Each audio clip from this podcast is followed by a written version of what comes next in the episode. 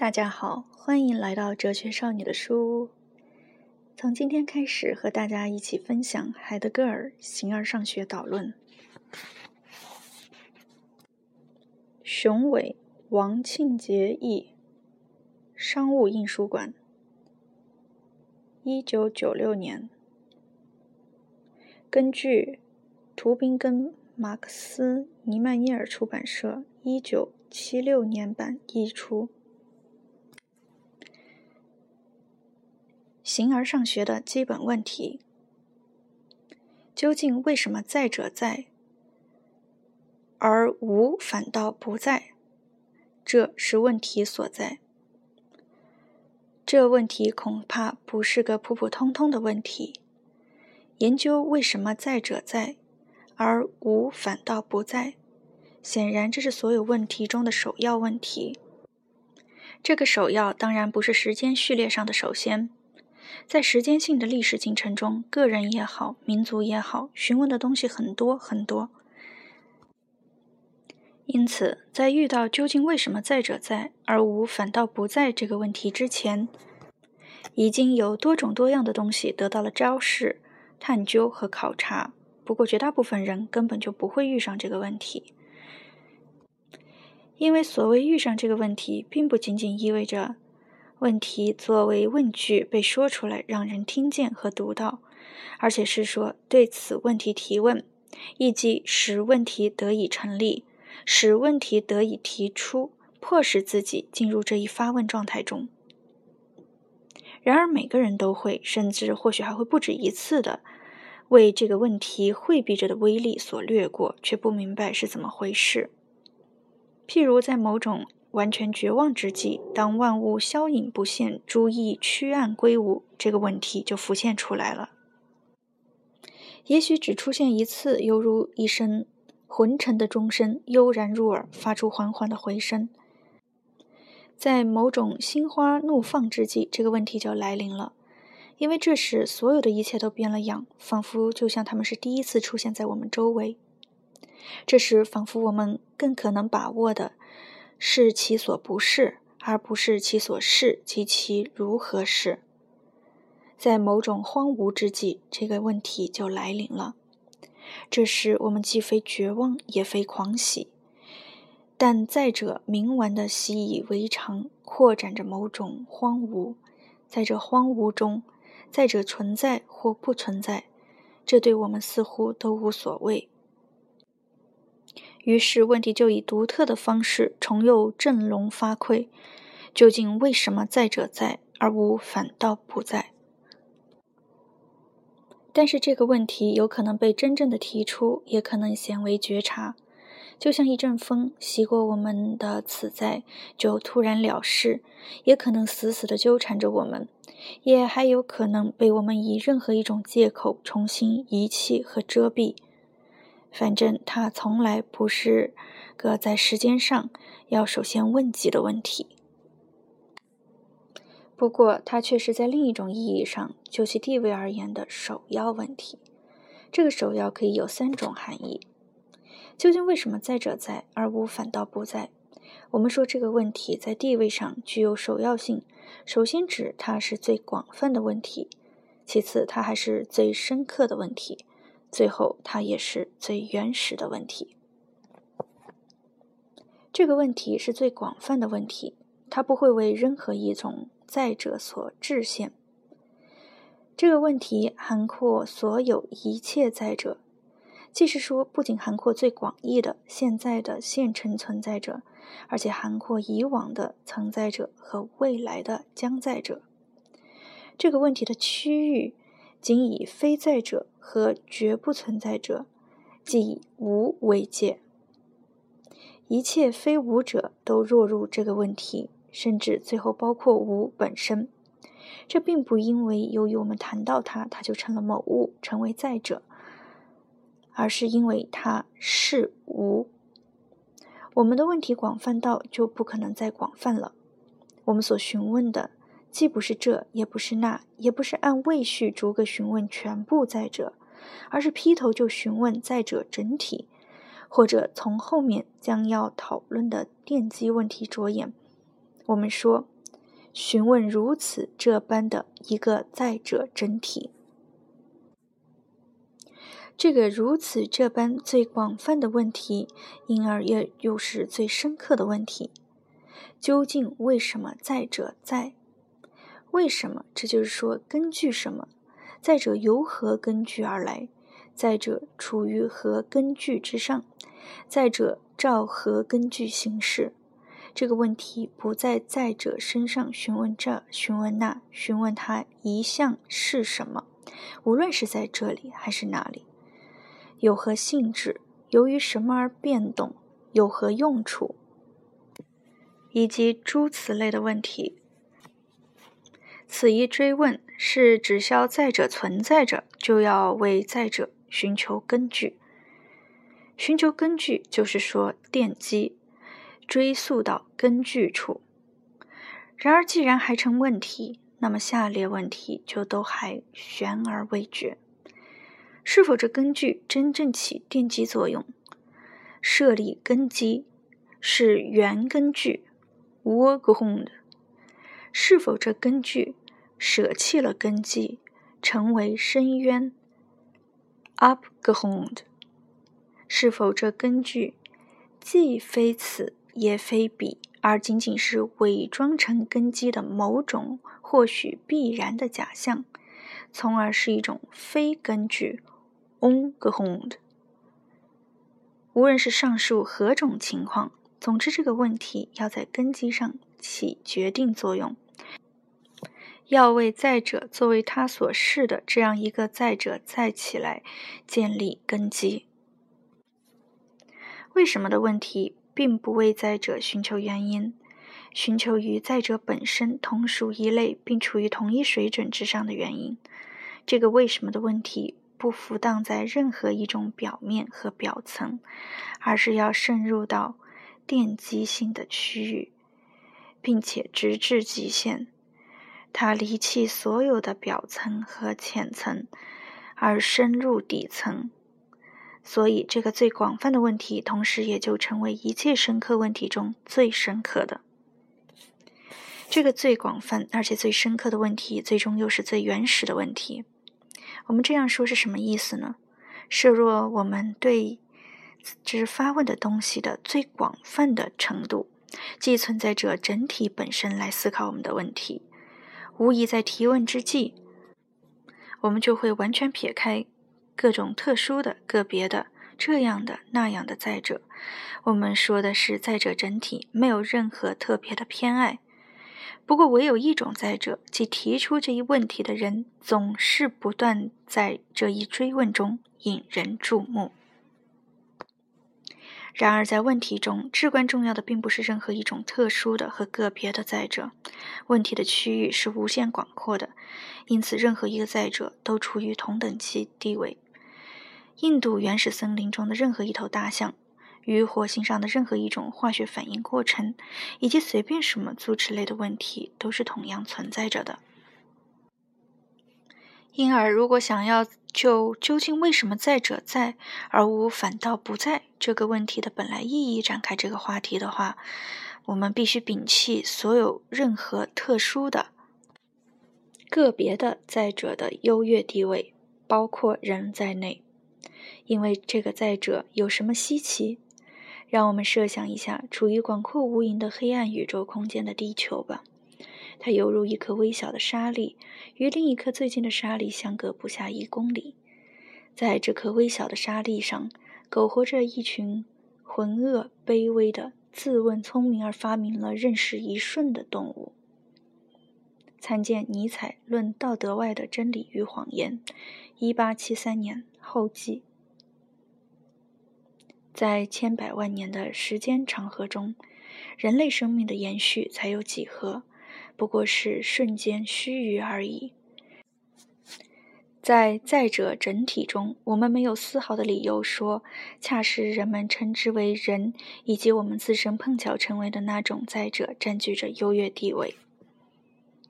但是，只要在者整体进入了上述问题，那么这一发问与在者整体以及在者整体与这一发问之间，便有了一种独特的，因而也就是特殊的关系。因为通过这一发问，在者整体才得以作为这样一个整体，以及向着其可能的根基展开，并且在发问中保持其展开状态。这一问题的发问涉及在者作为这样的在者整体，这样的发问不是在者范围之内随意发生的一种事情，譬如落下的雨点之类。这个为什么的问题，仿佛直面在者整体，仿佛从这一在者整体中脱出，尽管绝不是完全脱出。它的特殊地位，恰恰就是由此而获得的。由于这一发问影响在者整体，然而它又并未与这一整体完全脱离，那么这一问题所询问的东西就反冲到问题本身上。为什么有这个为什么？这个为什么的问题本身如此胡搅蛮缠的对在这整体的根据提问的根据何在？这个为什么不仍旧还是询问进一步的根据吗？这样下去，所询问的根据者不还总是在者吗？然而，如果就存在问题的内在等级和它的演变而言，这一最先问出的问题不就在等级上是第一的吗？的确，提出还是不提出，究竟为什么在者在而无反倒不在？这个问题根本就不会麻烦在者自身。不提这个问题，星球照样按照它的轨道运行；不提这个问题，万物照样生机勃勃成长。但若问题却被提出，若发问却已进行，那么就必定会从被询问的与向之询问的东西那里。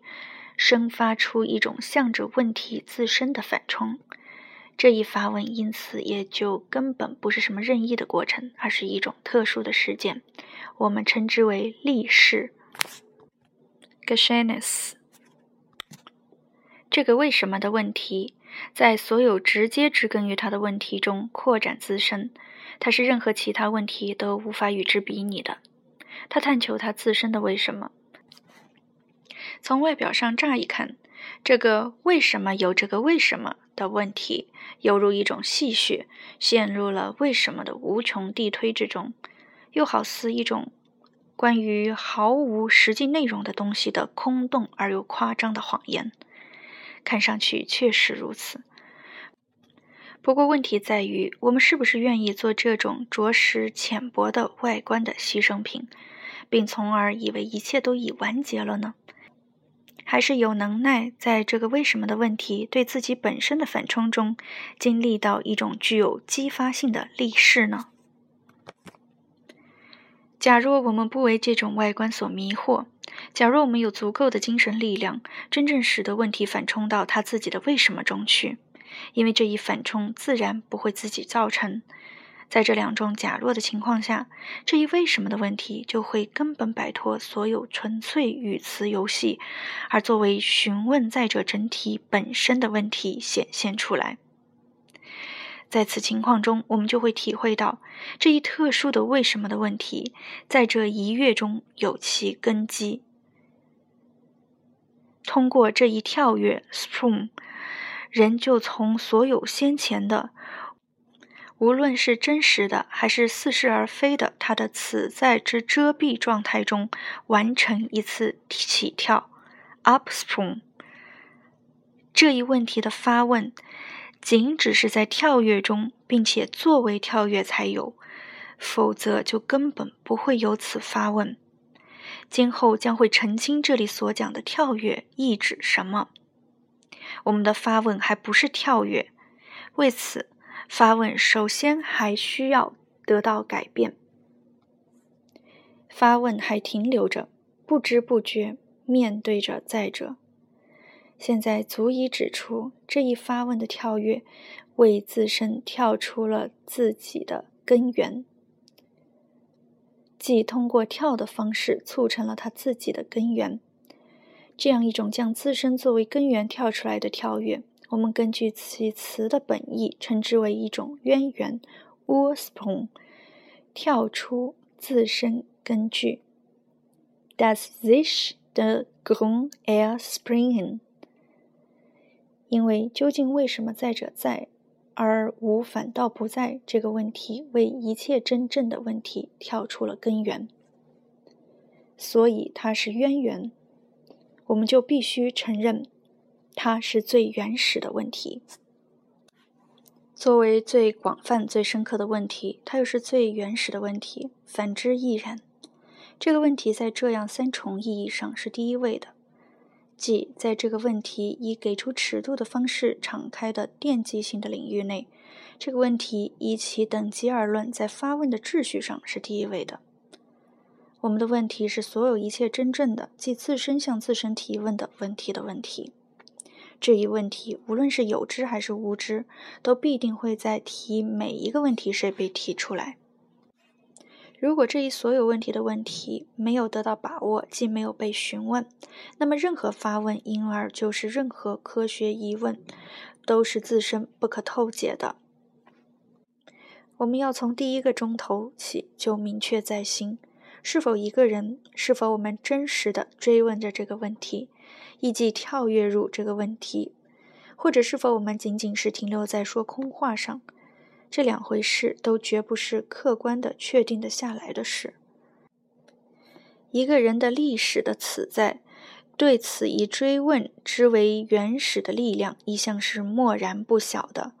所以，一到一个人的历史的此在的领域之内，这个问题立刻就丧失了他的品位。对于那些认为圣经是上帝的启示和真理的人来说，在询问究竟为什么在者在而无反倒不在这个问题之前，就已经有了答案。这答案就是：再者，只要他不是上帝自身，就是为上帝所造。上帝自身作为非被造的造物主而在。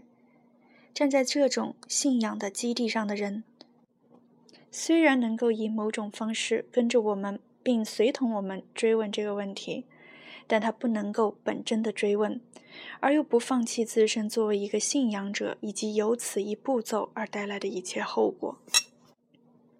他只能用好像是如何如何的办法做事。然而再说，那样一个人的信仰，即使他不是经常处于不信仰了的可能性中，也根本不是信仰，而只是一番凑合和一番自行约定，约定今后。总遵循一种寻随便什么样的传统的教义罢了。于是乎，它既不是什么信仰，也不是什么追问，而是一种无所谓。这种无所谓，对一切都可能忙上一阵，甚至还忙得兴致勃勃。对信仰或对追问都一样。信仰安然作为一种独特的处于真理之中的方式。指出此一安然，当然不是说圣经的开篇“起初上帝造天地”是对我们问题的解答。且不管圣经的这一说法对于信仰来说是真还是不真，反正它全然不是我们对问题的解答，因为它与这个问题毫无关联。之所以毫无关联，是因为根本就无法取得这种关联。在我们的问题中所实实在在询问的东西，在信仰看来只是一桩蠢事。哲学就存在于这桩蠢事之中。一门基督教哲学是一种木质的铁器，是一套误解。当然，对基督教经验世界即信仰，也有一种思索和探究式的研究，这就是神学。只有当人们不再完全相信神学任务的伟大之时，才会生出那种毁败的见解，认为神学只能经过哲学的洗礼才可成立，甚至要被取代以适合时代口味的需要。对于原始的基督信仰，哲学是一桩蠢事。进行哲学活动意味着追问：究竟为什么在者在而无反倒不在？而这种询问则意味着通过澄清所要询问的东西，去冒险探究和穷尽在这一问题中不可穷尽的东西。哪里出现了这样的活动，哪里就有哲学。如果我们想为了更清楚地说明什么是哲学而喋喋不休地总是说在谈论哲学，那就会在毫无结果的起步阶段上停滞不前。但是有一些东西是那些有志于哲学的人所必须知道的，对此可以简略的叙述。哲学的一切根本性问题必定都是不合时宜的。之所以如此，是因为哲学或者远远超出了它的当下现今，或者反过头来把这一现今与其先前以及起初的存在连接起来。哲学活动始终是这样一种知，这种知非但不能被弄得合乎时宜，倒要把时代置于自己的准绳之下。哲学本质上是超时间的，因为它属于那样极少的一类事物。这类事物的命运始终是不能也不可去在当下现今找到直接的反响。要是这样的事情发生了，要是哲学变成了一种时尚，那就或者它不是真正的哲学，或者哲学被误解了，被按照与之无关的某种目的误用于日常的需要。在这个意义上说，哲学也就不是一种人们可以像对待公益性的和技术性的知识那样直接学到的知识，不是那种人们可以像对待科学的和职业性的知识那样直接运用，并可以指望其实用性的知识。然而，这种无用的东西却恰恰拥有真正的威力。